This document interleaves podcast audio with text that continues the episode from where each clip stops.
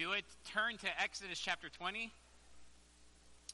Exodus chapter 20, and uh, happy Mother's Day, as Jim said, um, for sure, one of, if not the most important callings uh, that's out there. And for you moms, um, as society really attacks motherhood more and more and more, um, remember there's great rewards in heaven for uh, a lot of times the thankless job and task and calling of motherhood. Um, I, just to say this because I know uh, as a parent in general, sometimes it just always feels like you're failing. uh, let me just say this as uh, to you moms: the job is not to be perfect. The calling is not to be perfect. We we're never going to be perfect. The calling is to be faithful. And uh, even if you have grown-up kids that have walked away from the Lord that maybe you're not in contact with, uh, you can faithfully be praying for them. And um, I really believe the prayers of a mother are extremely powerful. So, uh, with that said, we're going to be in Exodus this morning, Exodus chapter 20, verse 1 and 2. If you would, read along with me, starting in verse 1. And God spoke all these words, saying, I am the Lord your God who brought you out of the land of Egypt, out the house of slavery. Let's pray.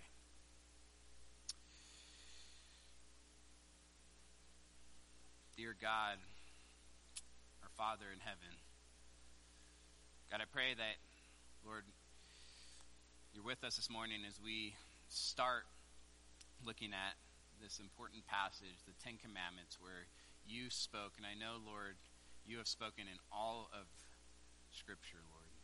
That every single word uh, has been inspired by you, therefore, your words. But in this passage, we learn about that man actually heard your voice audibly, which is an amazing thought, God.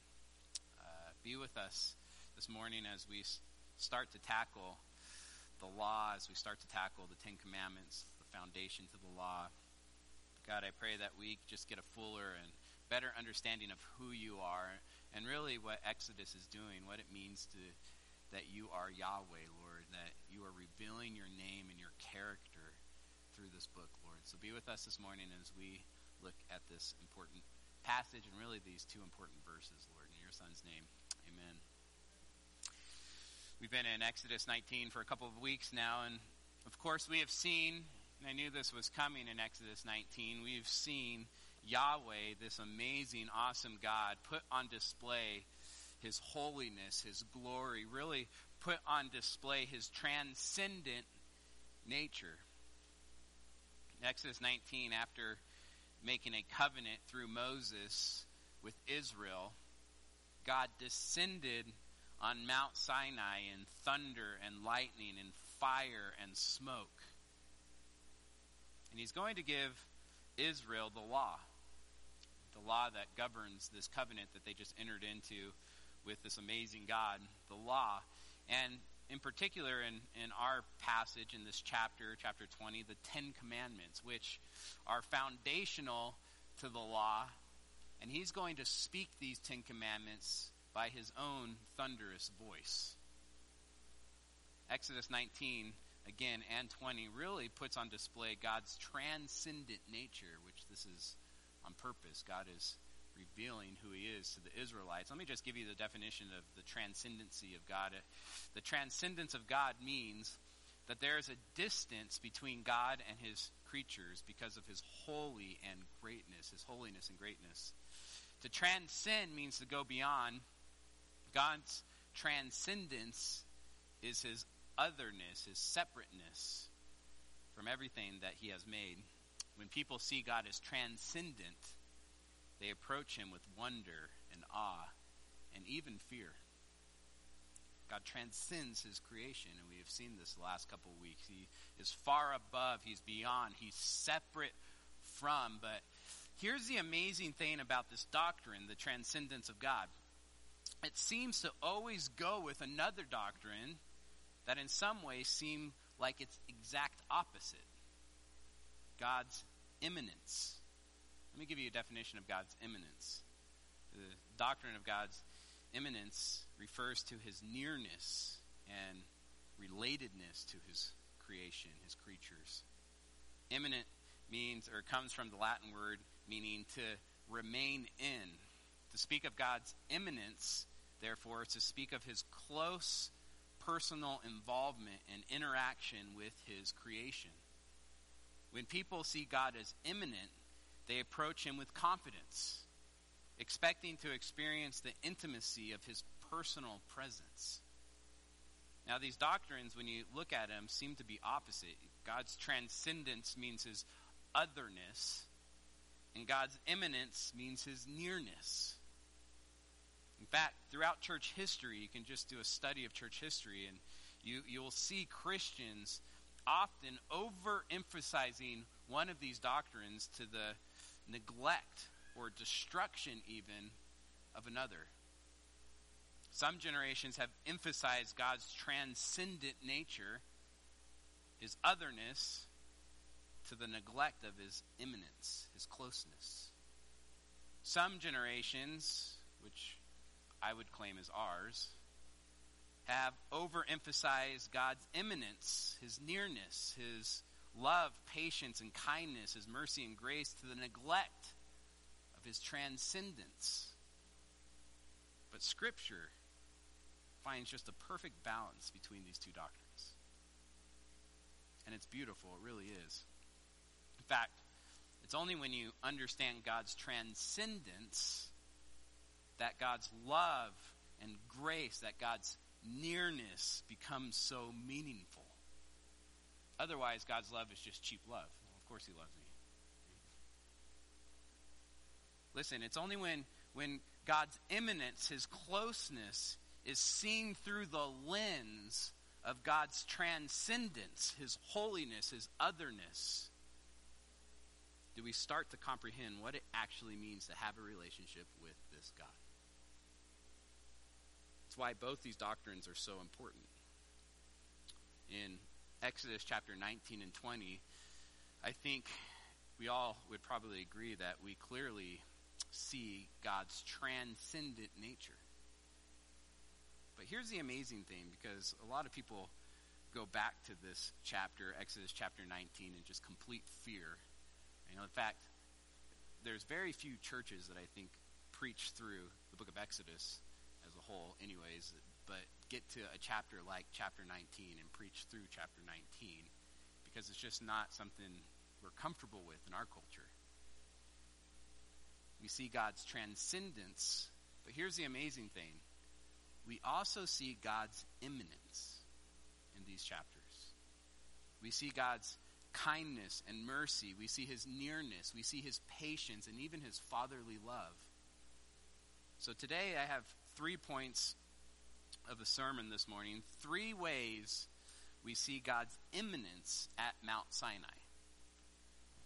Here are the three points. The first one is this again, God's revealing his name. So, Yahweh Yahweh is a God who descended. It's the first point. Second point, Yahweh is a God who spoke, who speaks. And third, Yahweh is a God who saves. So let's start with Yahweh is a God who descended. Right? We're going to spend a little bit of time here, and not a lot because we've already talked about this, and I think it's just somewhat obvious. God descended on Mount Sinai, and this descendance is evidence of his immanence. It's evidence of his grace and mercy. It's evidence of his love. It's really evidence of his desire to have a relationship with man, particularly Israel. Ever since Genesis 3, if you go through the meta narrative of Scripture, in fact, just the meta narrative of the Pentateuch, ever since Genesis 3, there's been this separation between God and man. If you think about it for a second. Before Adam and Eve sinned in Genesis 3, God walked with man. Man walked with God and talked with God. Man enjoyed God's presence. But then, after man sinned, Adam and Eve hid from God because they were afraid, they were terrified of this holy God. From Genesis 3 on, because of sin, there has been a separation between God and man because, as we've said the last few weeks, God is holy and man is sinful. But in Exodus 19, we can't miss this. We start to see a reversal of the effects of Genesis 3. And this is no small thing. It's meant to be followed through in the story of the Pentateuch. Look at verse 11. Go back to Exodus chapter 19, verse 11. It says this Be ready for the third day, for on the third day the Lord will come down on Mount Sinai in the sight of all the people. God's going to come down. He's going to come close, in other words, to the people. And this is exactly what happened again. Verse 16 it says, On the morning of the third day, there was thunders and lightnings and a thick cloud on the mountain and a loud, a very loud trumpet blast, so that all the people in the camp trembled. Then Moses brought the people out of the camp to meet God, and they took their stand at the foot of the mountain. Now Mount Sinai was wrapped in smoke because the Lord had descended on it in fire. Now, we have seen in the last two weeks that there is a separation there's still a separation between a holy God and a sinful people. That's why there needed to be boundaries around the mountain. That's why God veiled himself in smoke. And the separation really doesn't get resolved till the New Testament, where we can enter the holy places with confidence. There's still a separation, but God came down to his people. God drew near. And what did God do when he drew near to Israel on the mountain? Chapter 20, verse 1. And God spoke. So this brings me to my second point this morning. We'll spend a little bit more time on this point. Yahweh is a God who speaks. Yahweh is a God who speaks. Again, Exodus 20, verse 1 and God spoke. Are the amazing three words. Yahweh is a God who speaks. After descending on the mountain, out of the cloud, out of the fire, God spoke. Yahweh is a God who speaks. Again, God is transcendent. Right? We see this clearly in chapter 19. He's terrifying. As I said last week, he's even dangerous. That's why there needed to be boundaries around the mountain.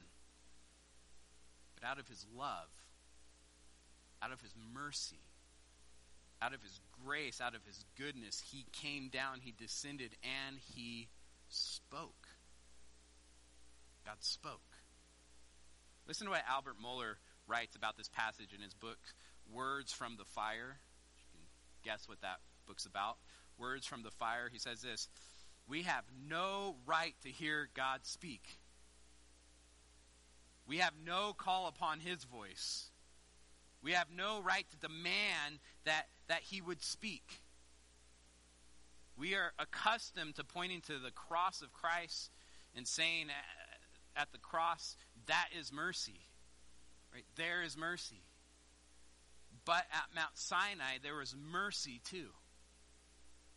There, there is mercy when God speaks. If you would turn to Psalm 19.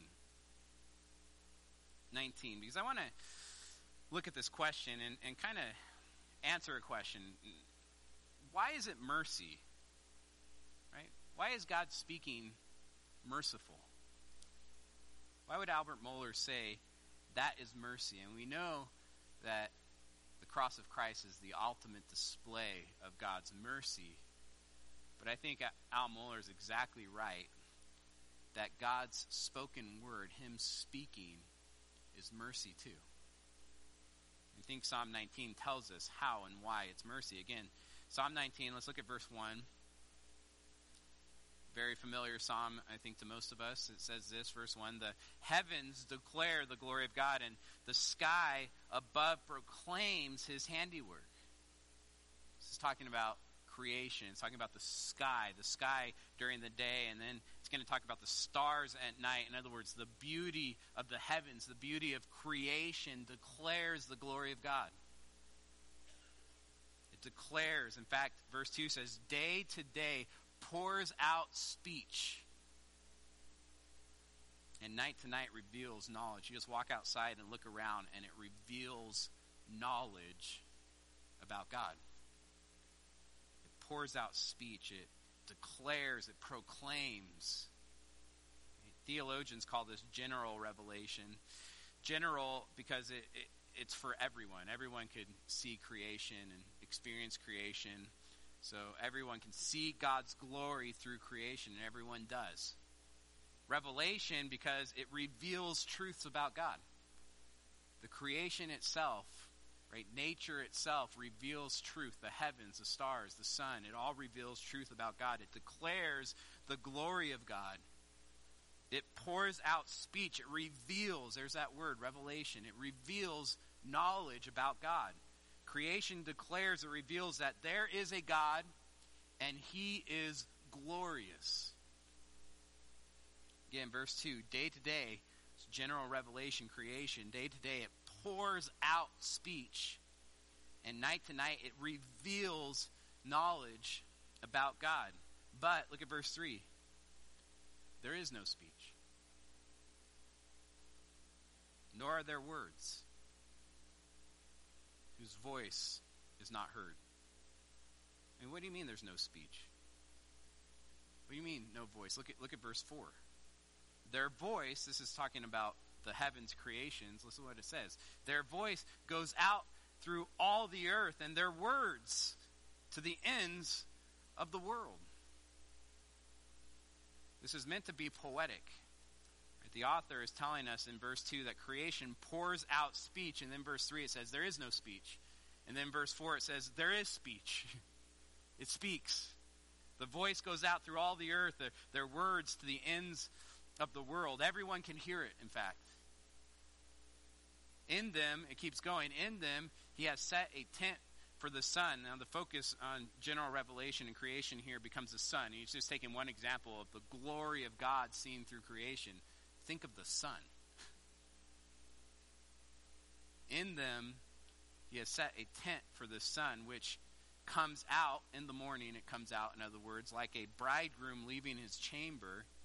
And like a strong man, it runs its course with joy its rising is from the ends of the heaven, and its circuit to the ends of them. And there is nothing hidden from its heat. In fact, as we're finding out this time of year, if you stay outside too long, it will burn you. but the point of this is for how amazing the sun is, God made it. God controls it. He spoke it into existence. He makes sure it runs its course. Creation declares, it screams, God is glorious. But there's still verse 3. Again, look at verse 3.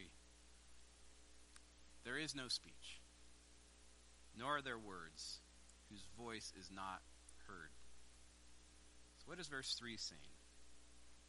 Well, it's saying this creation speaks, but it speaks without words.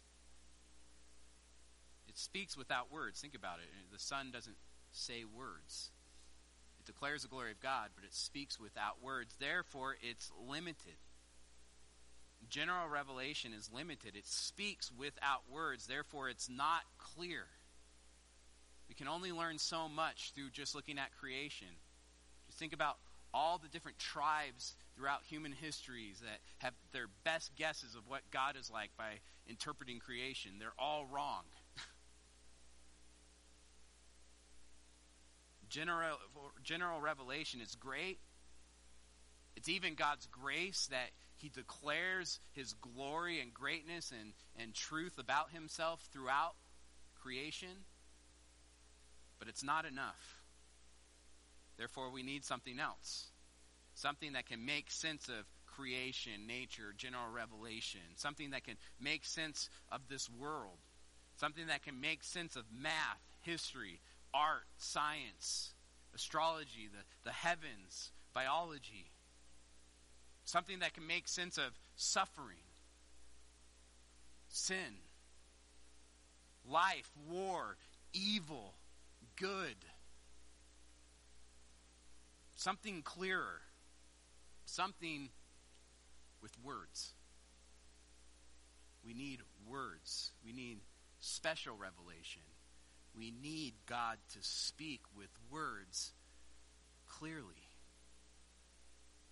Exodus 20, verse 1. What does it say? And God spoke. What did he speak?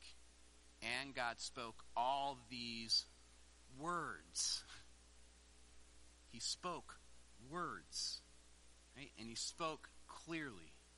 We can read them. And what's the context of Exodus 20? We've talked about this. What is Exodus 20? It's the Ten Commandments, right? The context of Exodus 20, these 20 through chapter 40 of Exodus is all going to be the law of God, God giving the law. The context of chapter 20 is the law. God spoke the law. He spoke the Ten Commandments, which is the foundation to all the laws in the Old Testament. Well, look at Psalm 19, verse 7 for how great general revelation is. Verse 7 the law of the Lord is perfect. It's perfect. Reviving the soul. The testimonies of the law or the Lord is, is sure, making wise the simple. The precepts of the Lord are right, rejoicing the heart. The commandment of the Lord is pure, enlightening the eyes. The fear of the Lord is clean, enduring forever. The rules of the Lord are true and righteous altogether. Verse 10 More to be desired are they. This is God's words.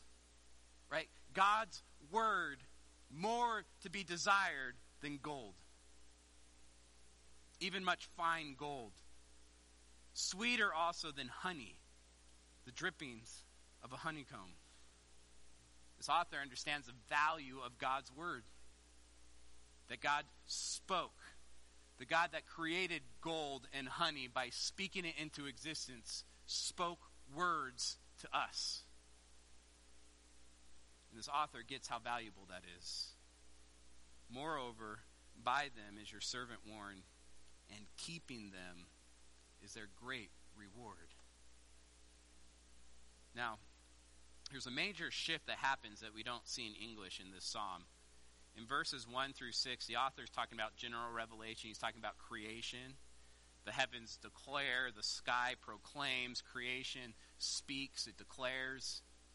In verses 7 through 11, what we just read, the author is talking about special revelation, right? God's words, right? God's law, his revelation with words, him speaking, right? Scripture. God Himself, right? The heavens declare God's glory, but in special revelation, in, in the Word, God Himself declares clearly with words. Well, look at verse 1. The heavens declare the glory of God. Now, in Hebrew, the word for God there is El. It's a generic name for God. In other words, it's just God. It's the name that pagans use for their gods. It's the name the Hebrews would use to talk about false gods. It's just a generic name meaning God. Right? Verse 1. We'll now look at verse 7. The law of the Lord. It's capital L O R D. That's God's covenantal name, God's personal name. Yahweh. The name revealed to Moses in Exodus by what?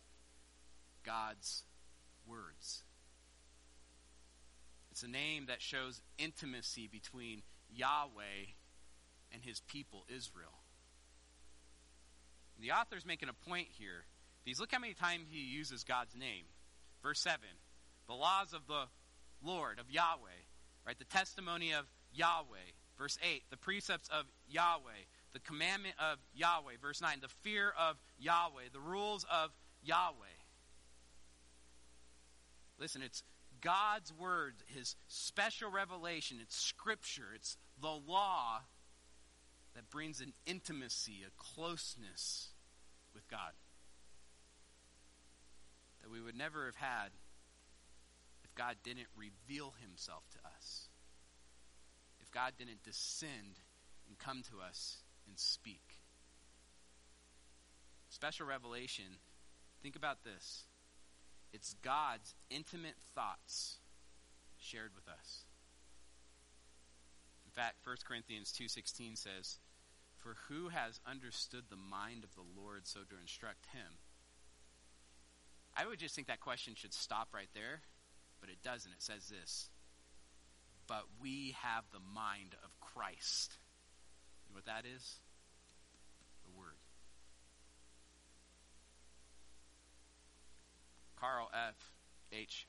Henry says this. He describes special revelation by speaking of it as God's willful disclosure whereby he forfeits his own personal privacy that his creatures might know him. Now turn back to Exodus chapter 20.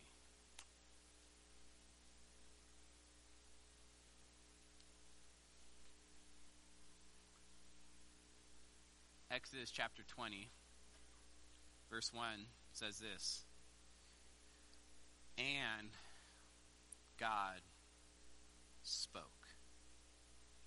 all these words, saying, verse 2, this is what he says I am the Lord your God.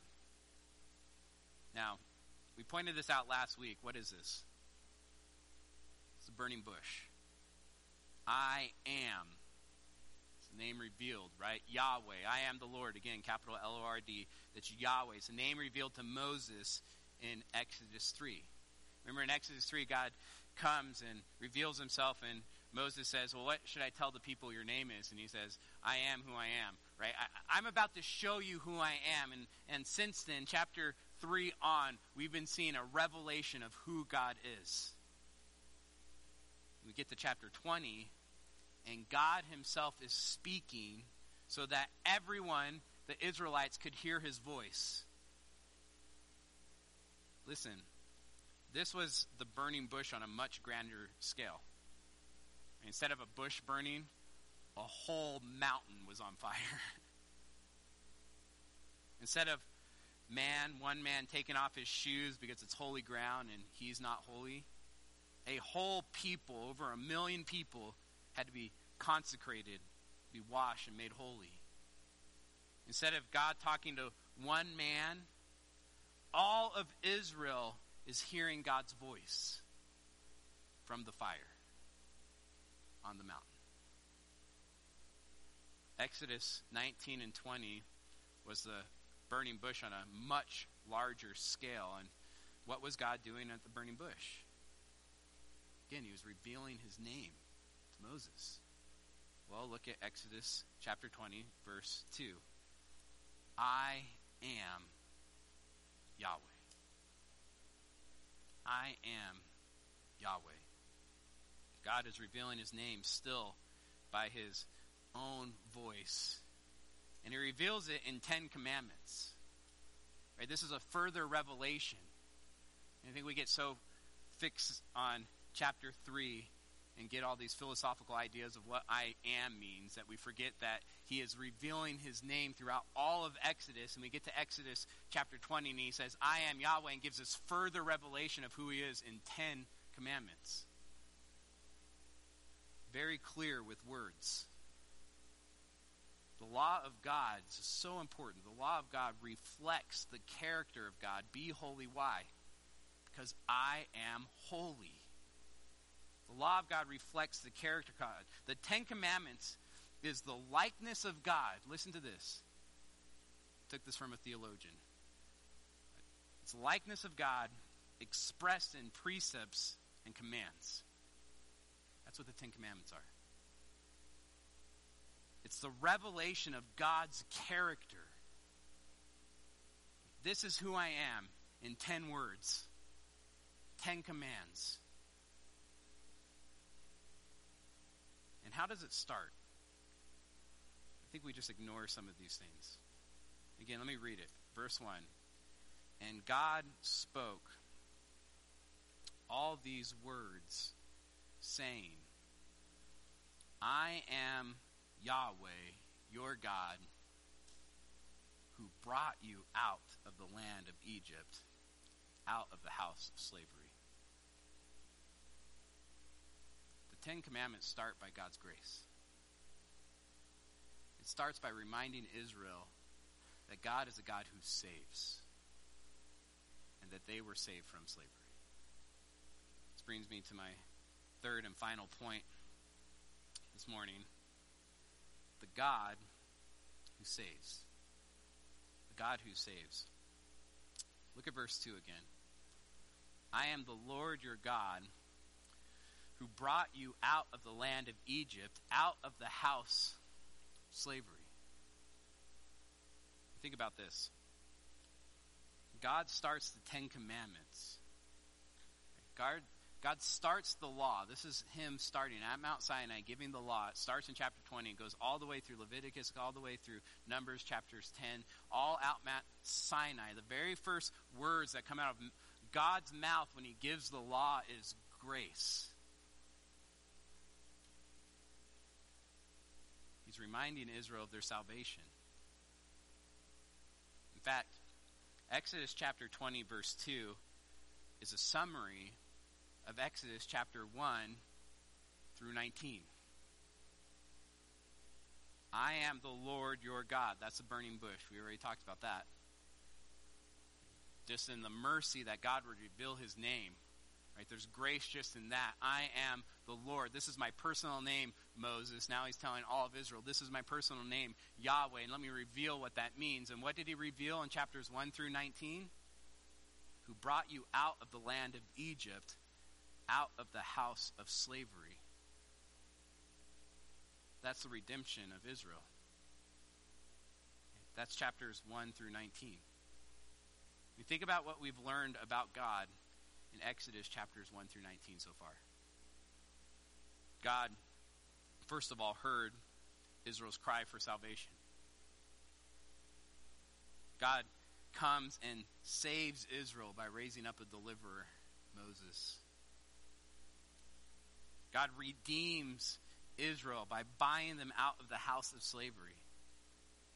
And through it all, in chapters 1 through 19, God is extremely patient with Israel. In fact, he's extremely patient with Moses. It's like three chapters are all that's happening is Moses arguing with this terrifying God. and he's patient with him. God is slow to anger. In fact, again, God is revealing his name, what it means that he's Yahweh. And in the definition of his name, as we will see eventually here, is slow to anger. God is even fatherly. Like a father that loves his son and is patiently working with him. We see this with his interaction with Moses, but it's even true with Israel. In fact, in Exodus 4:22 he says this, "Then you shall say to Pharaoh, thus says the Lord, Israel is my firstborn son. And I say to you, let my son go that I that he may serve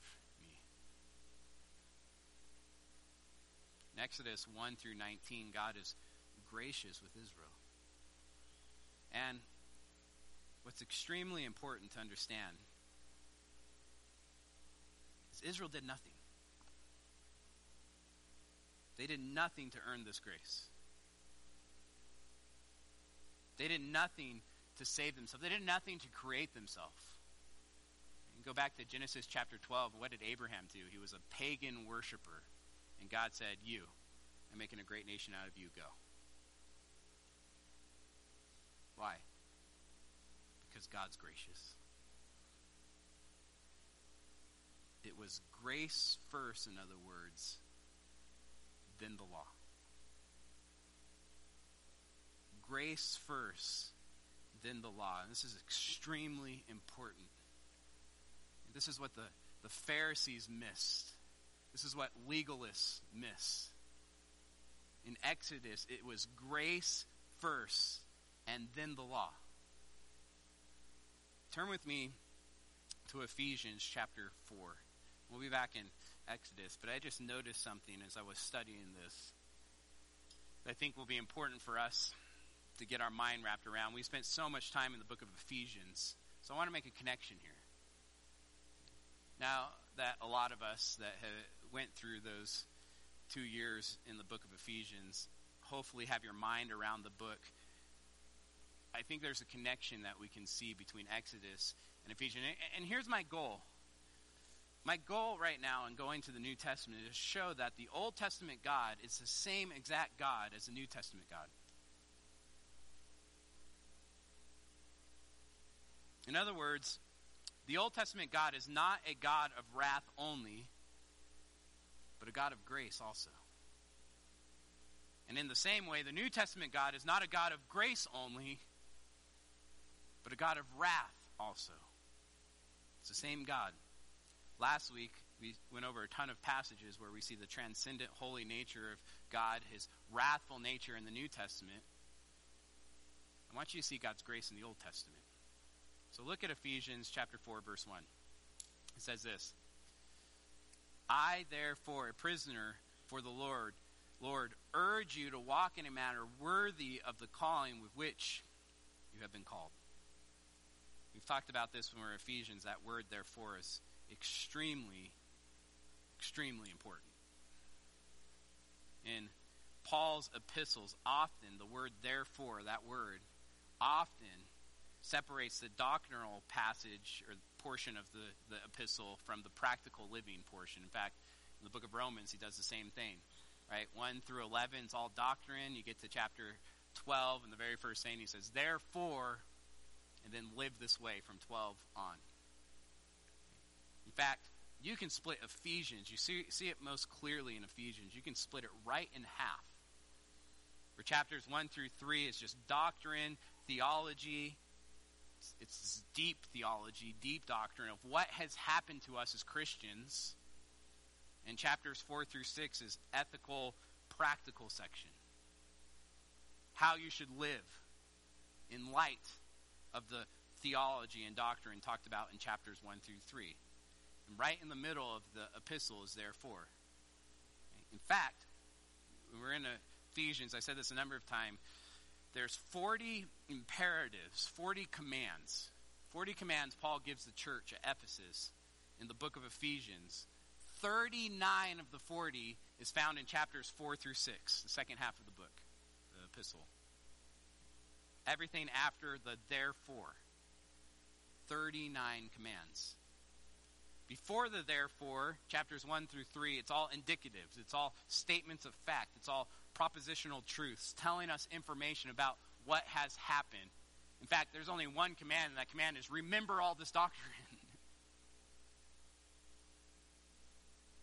and this is, again, very common in Paul's writing. Chapter 1 through 3 gives us the theology, what has happened. Chapters 4 through 6 gives us the commands, how we should live. And it's separated by one word, therefore. Again, look at what Paul says in Ephesians 4, verse 1. I, therefore, that therefore isn't the first Greek word in that sentence, but the idea is the first idea. It, it could be, therefore, I, you can get a prisoner of for the Lord. Therefore, I urge you to walk in a manner worthy of the calling to which you have been called. Walk, in other words, worthy of the calling with which you have been called. Now, that word worthy is like this idea of scales. On one side, you have something very weighty. On the other side, you should have something worthy of that weight. Walk worthy, worthy of the calling which you have been called. Paul is saying, as Christians, we should live our lives equal to the great blessing given to us by God. Well, what blessings? The blessings described in chapters 1 through 3. Well, what are those blessings? That God has blessed us with every spiritual blessing. Chapter 1, verse 3. That God chose us before the foundation of the world. Verse 4. That God predestined us for adoption. Verse 5. In other words, before we could do anything, nothing we could do to earn God's love and grace. That God redeemed us by his blood. Verse 7 that God forgave us our trespasses, that God lavished upon us his grace, verse 8, that God gave us wisdom and insight, verse 9, that God gave us an inheritance, verse 11, and sealed us with the Holy Spirit, verse 13. Not only that, chapter 2, we were dead, verse 1. He made us alive, verse 2. He raised us up, Verse 5, he seated us with Christ in the heavenly places. Verse 6, he gave us faith as a gift. Verse 7, not only that, he brought us near, which we're learning in Exodus is a big deal. Verse 13, he gave us peace. Verse 14, he broke down the dividing walls of hostility, reconciling us to himself. Verse 16, he gave us access to the Father by the Spirit. Verse 19. He gave us citizenship to the kingdom, made us members of the household of God. He made us a holy temple. Verse 21. He made us the dwelling place of God.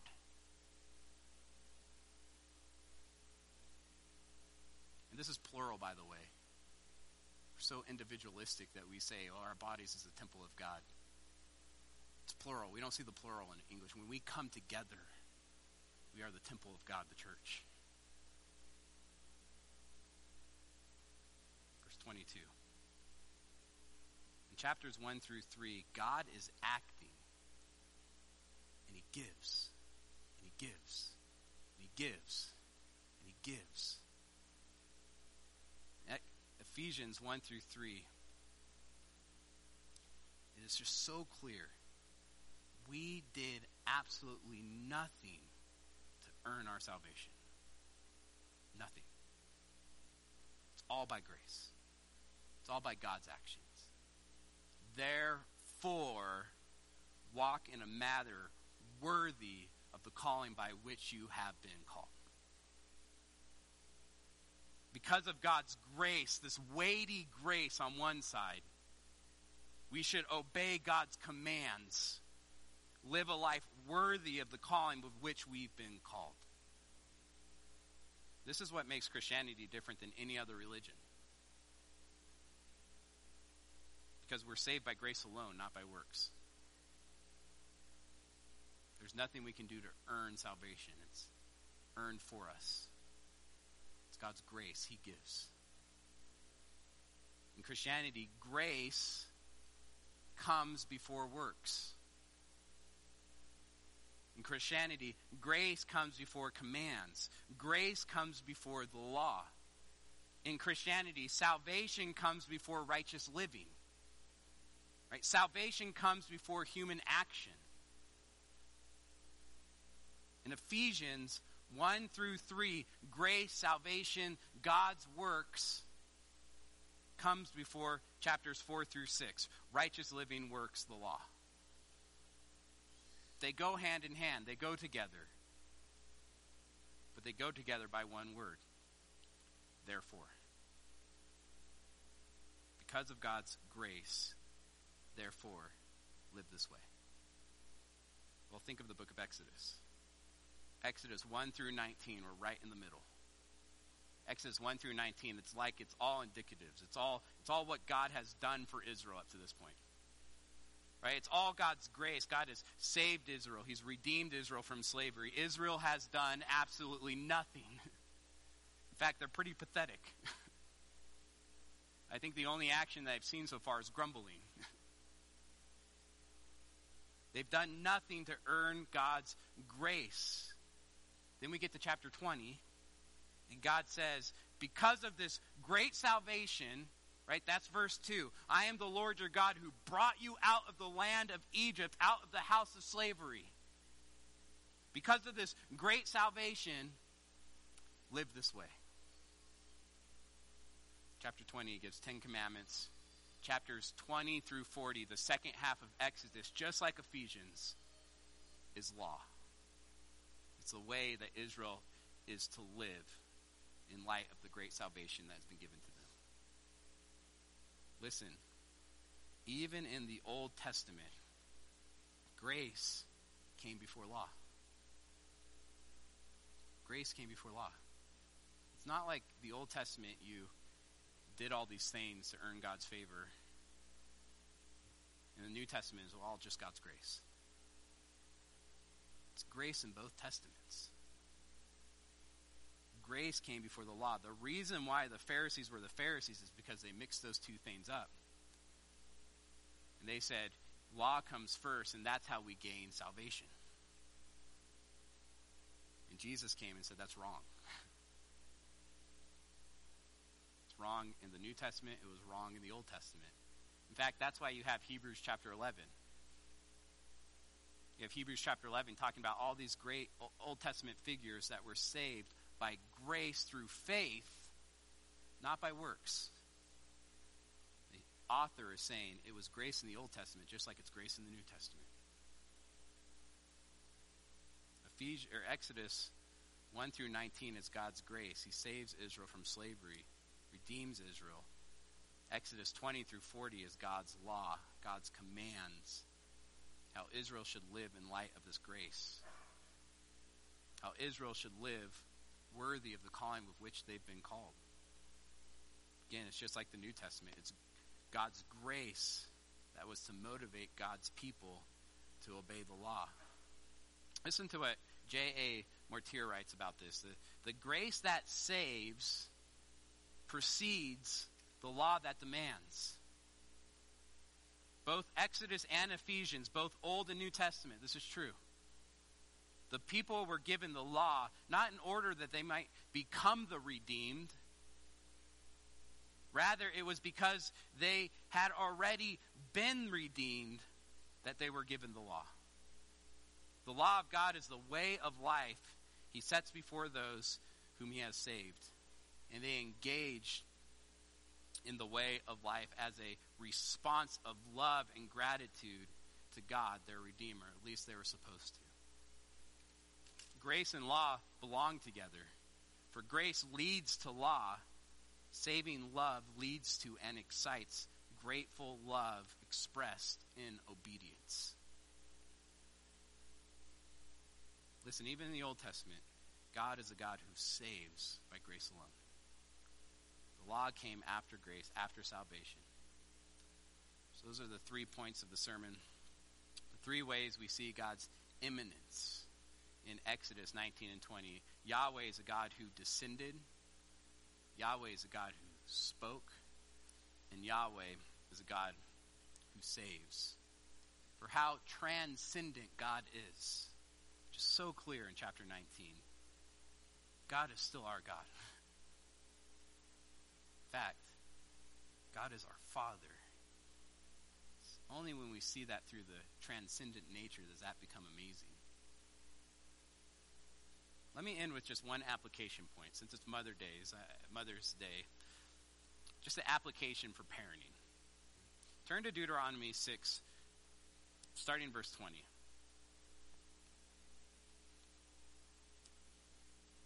Deuteronomy 6, starting verse 20. And I kind of want to reaffirm what God is saying here in Exodus.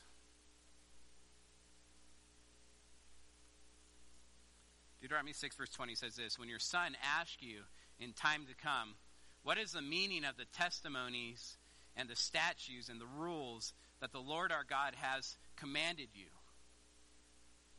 In other words, when your child comes, and he's going to it someday, and this is true for us, even in the New Testament, when he comes and asks you about the law, we're no longer under all the laws of the Old Testament, but we're under the law of Christ in the New Testament, and there's plenty of laws that we are called to follow as obedient Christians. When your son comes, right, to an Israelite, when your son comes, comes and says, What's with the law? All, all these rules and statutes and commandments. Why do you live this way, mom, dad? Why should I live this way? Well, look at verse 21. Then you shall say to your son, We must obey God's law, or God will smite us. It's not what it says. I'm sorry. We must obey God's law because He is terrifying.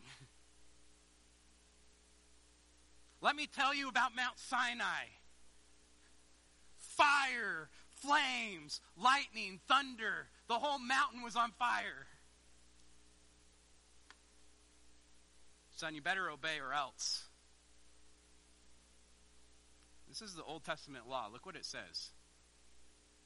Verse 21 Then you shall say to your son, We were Pharaoh's slaves in Egypt.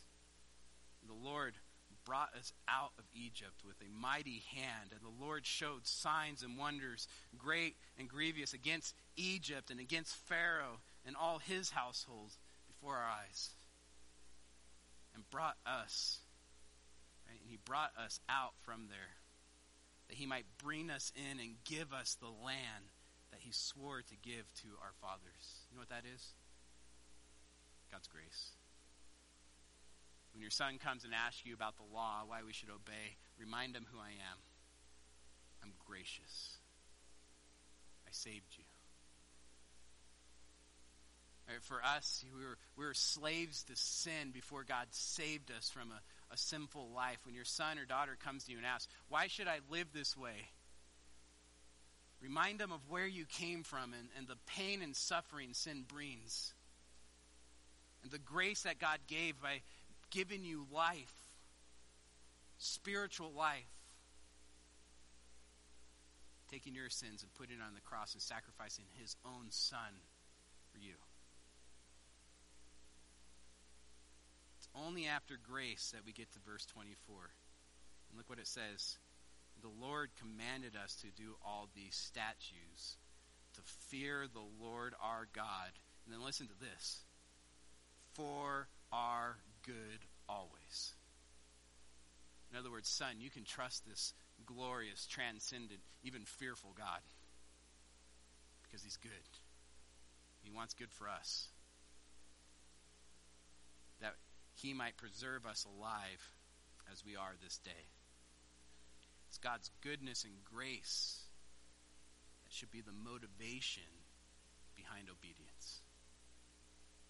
Therefore, teach your children that we obey because of grace. We do not earn our salvation by doing good works, by obeying the law. The Pharisees forgot this passage in Deuteronomy 6. We should obey because we love the God who saves. We love and trust this God who is gracious to us. We love the God who loved us first. Listen, teach your children to obey out of faith faith in a God who is trustworthy, gracious, good, and loving. Point your children always to the grace of God. Point your children always to the gospel, to the cross, which reveals God's character more than anything else. Let's pray.